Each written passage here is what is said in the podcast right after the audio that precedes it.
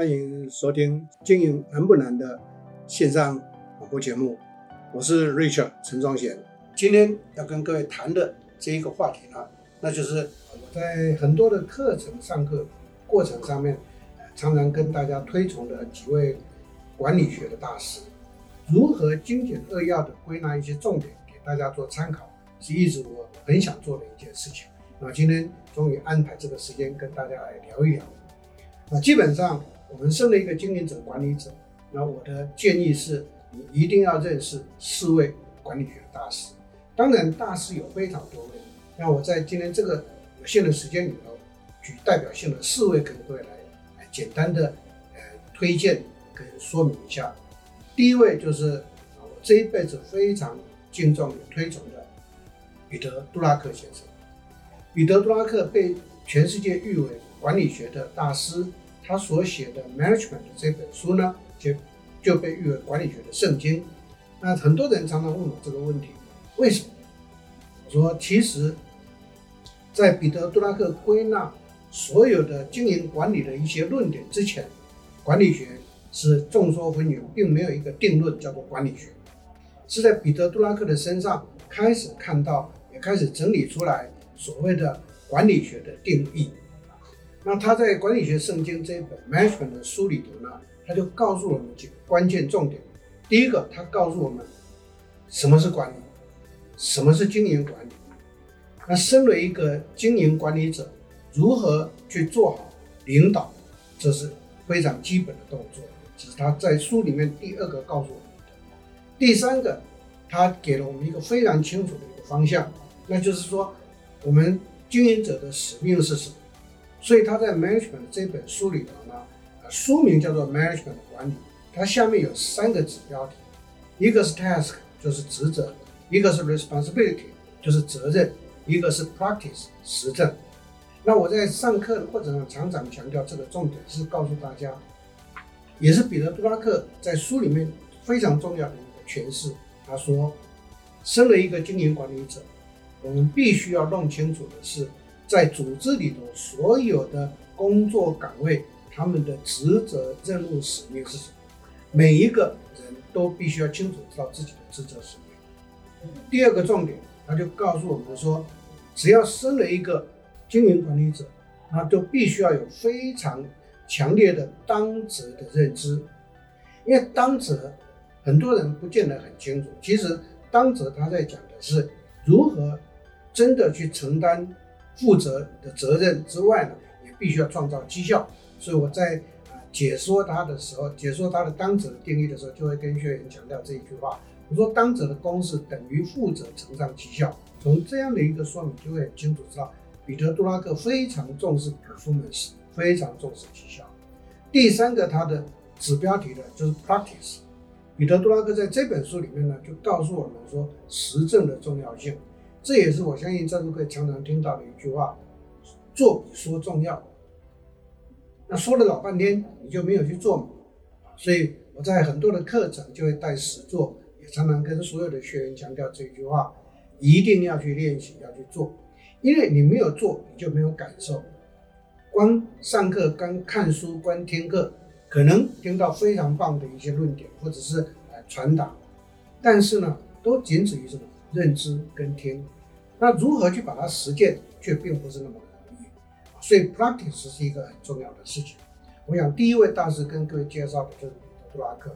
那他在除了这一个管理，除了这一个啊领导之外，在经营上头的，刚刚我所讲的实证之外呢，还最后他也提了一件事情。他说，当一个领导者必须要做好的一件事情，那就是一定要清楚知道。人的啊，这个领导者的使命感，如果没有非常强烈的使命感的话，那个领导者就不见得会是一个非常称职跟胜任的。所以各位一定要弄清楚，身为一个经营管理者，身为一个领导者，你跟基层之间的人最大的差异是什么？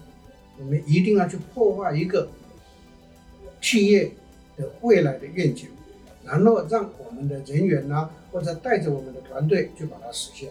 这个是彼得·杜拉克在《Management》这本书里面呢，非常强调的一个重点。这是跟各位介绍的第一位。第二位，我想跟各位介绍的，就是我个人非常推崇的，包括我在大学跟研究所教书教行销管理，那我教其他的任何课程都没有指定教科书，只有教这一门课我有指定教科书，就是 Philip Kotler，菲利普·科特勒他的行销管理几乎可以说是全世界所有的大学在讲行销管理课程的这个教授呢，都一定会去用到的这本书。那为什么这本书值得我们去啊、呃、去了解、去去理解它、去阅读它呢？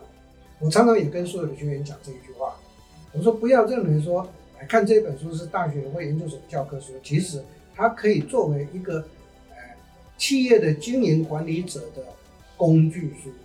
意思就是说，这本书的好处是它每一个 chapter 每一个章节结束到最后就会有举例、举个案的例子，去有一些的实际的作业提供给我们参考。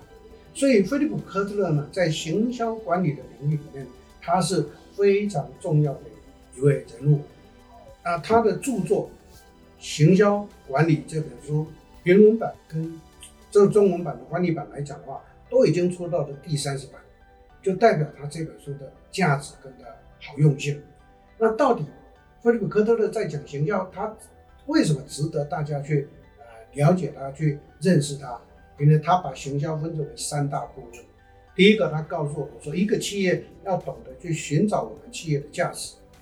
第二部分，他告诉我们说，一个企业要懂得去创造你的差异价值。第三个，这是他，呃，跟其他的讲行销管理的教授或老师呢不一样的地方。他第三个就告诉我们，企业最重要要懂得去传达价值。所以，菲利普·科特勒在把行销分成了三大部分，其实他最重要是传达价值。那传达价值，他就提出了有别于过去或一般讲行销管理所有的教授也好、老师也好呢，最大的一个差别，他提到了 IMC。所谓的 IMC 的意思呢，就是 Integrated Marketing Communication，就是整合行销沟通、整合行销传达。所以他提出这个论点呢，等于是告诉大家，在全世界的转变过程上。从公元两千年开始，就进入到一个新的时代。这个新的时代，在整个行销的这个沟通传达上面呢，已经不再是传统去做做广告就解决了。因为到了网络的时代，到了电商的时代，它已经进入到各种的媒体，所以变成是多管道、多元通路、多元传达、多元工具的一个时代。当我们公司想要去做好行销的时候，必须要。找出来我们公司的最有价值的一个重点。第二个，要懂得透过各种的管道，让我们的 TA，让我们的目标客群或者目标市场呢，能够看到我们。所以这个行销有效的行销传达呢，变成是很重要的一件事情。那菲利普·科特勒呢，就从这个过程上给了我们一个大的启示跟提供跟参考。所以呢，在座各位一定要了解到。行销人人都在谈，那为什么菲利普·科特勒值得我们去哎多了解他？因为一般来讲，行销基本上它不是一门独立的科学，它是从经济学发展出来。那经济学在谈经济的概念的时候，最重要就是在研究市场上人们的或消费者或需求者的什么的 needs 跟 wants。这个意思就是说，需要跟想要。那需要是一个基本。基本需求，想要是我没有，那我也不见得一定要，可是我会去追求一个更高境界的，就变成想要。他就从这个地方去发展出来，所以呢，真正的行销学的出现跟这个定论呢，应该讲是在一九六零年代的时候，在一九六零年代开始从经济学拉出来，单独的成立一门科学，就叫做市场学。所以，行销学的前身就是市场学。比如说，我在大学念书的时候，我们我不是念行销的，我是念市场学的。一直到我研究所毕业，留在大学教书的时候，那个时候在台湾，就从一九六七年，政大的杨碧丽教授呢，把 marketing 的字眼翻译出来，就变成行销行销学。那行销管理这个名称是从一九六七年在台湾才真正的定案。好那在座各位从我刚刚念的英文字里头，你就看出一个端倪。经济学谈的是 needs 跟 wants，然后真正去探讨市场的时候，就变成叫做市场学，就是 market。到一九六七年的时候，就变成 marketing 加了 ing，意思就是说市场是一个静态的，行销是一个动态的。那我们如何去探讨不断在演进的动态的市场？那这个市场里头，我们到底如何去切入？这个层次就叫做行销学。所以，菲利普·科特的价值就在告诉我们这件事情。那他就更进一步的，因为到了二十一世二十一世纪的今天，已经很清楚的知道市场的变化是非常快速的，再加上科技导入进来，所以动态的现象就非常的明确。所以呢，在这个过程上，菲利普·科特的最大价值，除了传统基本上的行销管理的基本认知之外，他强调的是 IMC，那就代表最末端的沟通跟互动要透过什么样的管道呢？这是第二位管理大师呢，跟各位推荐，所以他叫做行销大师。第三位管理大师呢，是很可惜的，他在最近往生了。其实他就是有名的创新管理的大师。创新管理的大师呢，叫克里斯汀森。克里斯汀森呢，他非常有名的一本书就叫做《创新者的修炼》。如果各位有去有兴趣，可以去买来参考参考。因为我会从这本书跟各位来介绍它，是因为他在创新者的修炼里面告诉我们，一个创新的人，你必须要具备什么样的 DNA？一个创新的人，你必须要怎么去做才叫做创新？很多人都误误以为说，哎呀，我有很新的想法，我有很多不一样的想法跟见解啊，所以呢，我就是创新。跟各位报告是错误的。那你有一些点子很多。不代表创新，创新是要去实证的，创新是要去坚持的，创新是要从很多的环境也好，科技也好，去产生过去所没有的。所以在克里斯汀森的创新论点里面，他就用了一个名词，这个名词呢，我相信各位都听过，只是可能不晓得它的意思是什么，叫做破坏性创新。克里斯汀森在他的这本著作里面，他告诉我们什么叫做破坏性创新。他说：“一个人也好，一个企业也好，你要去做破坏性创新，你必须跳脱你原来的经验模式，或者是你过去的企业的组织的文化，你必须要在外头跳出来另创，那个才叫做真正的创新。所以跟传统的是不一样，所以他就定名为破坏性创新。比如说他，我觉得他有一个主张非常的棒。”而且也是很适合台湾的企业应该彻底去认知的。它的破坏，他告诉我们一件事情，他说破坏性创新在一个企业组织要怎么做？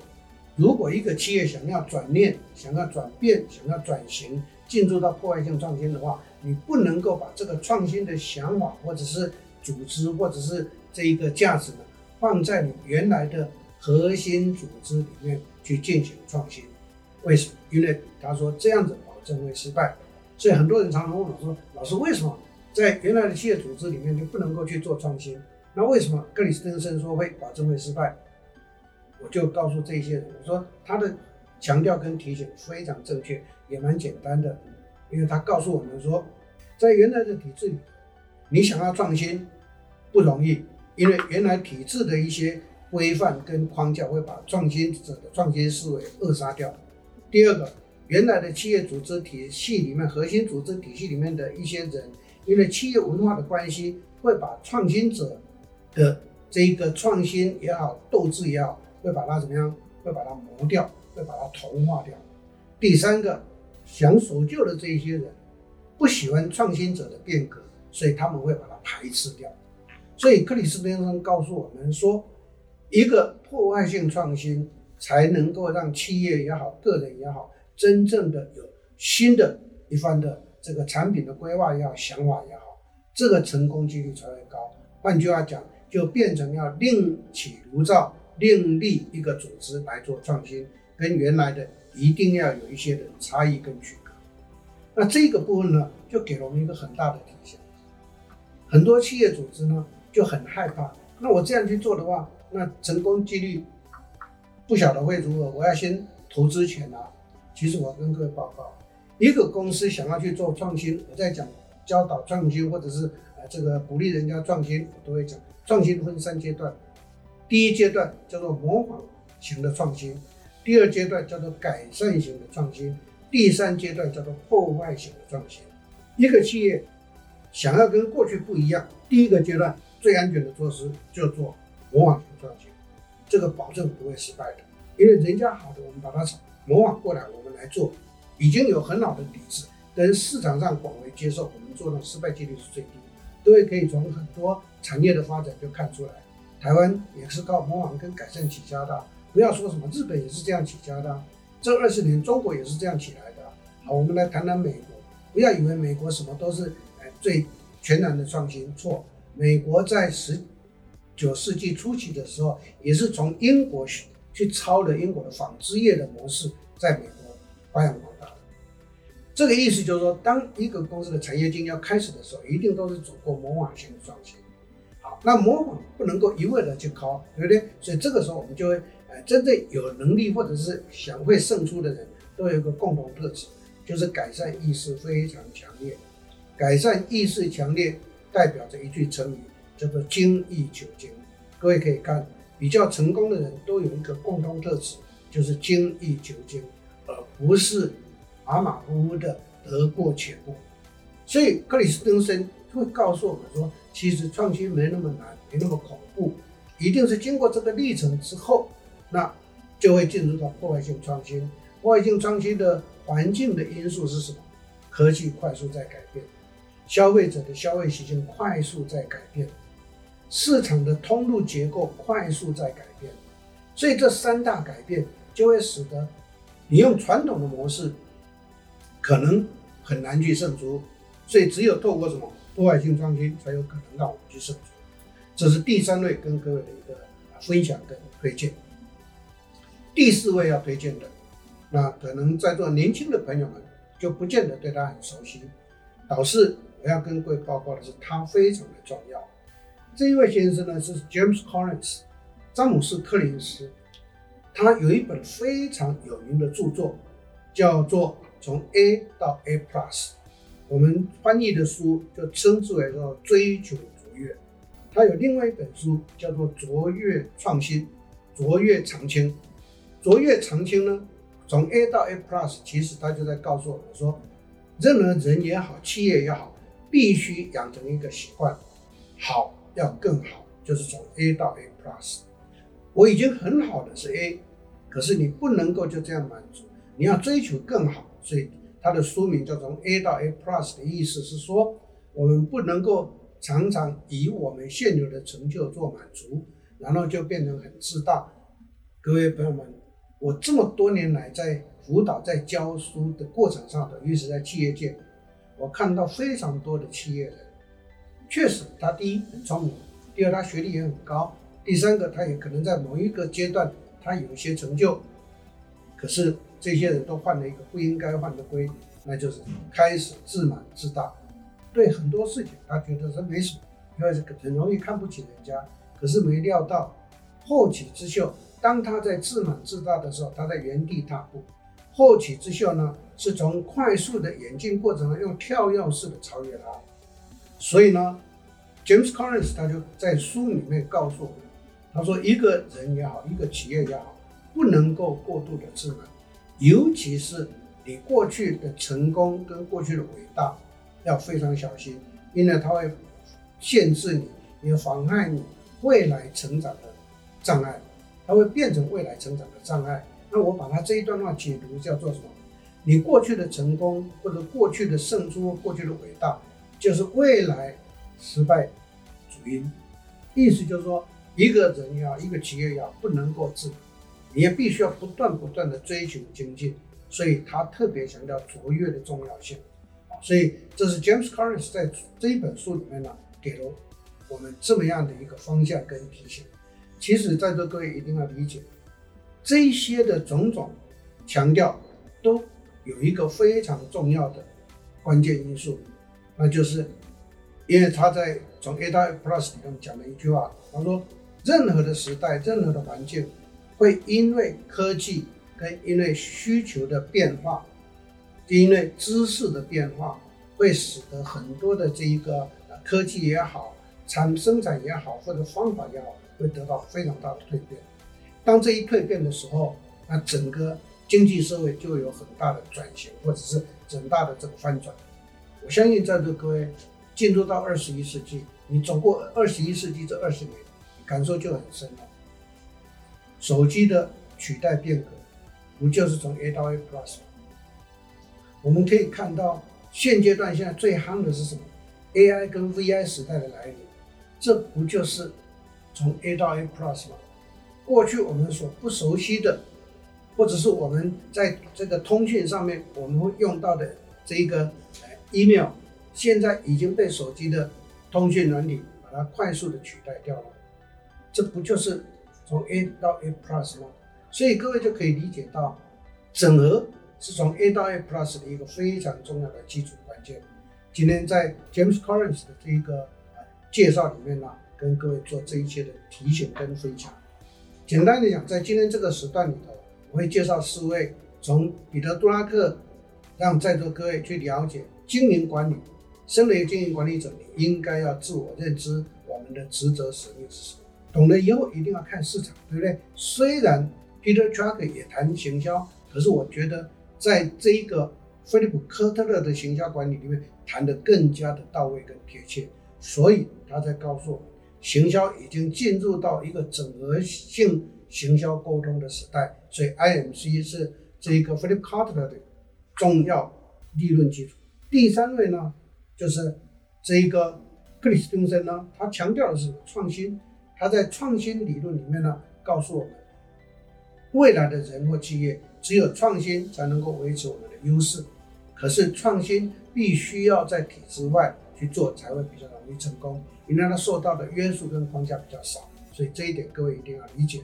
所以创新会从模仿创新、改善创新到破坏性创新。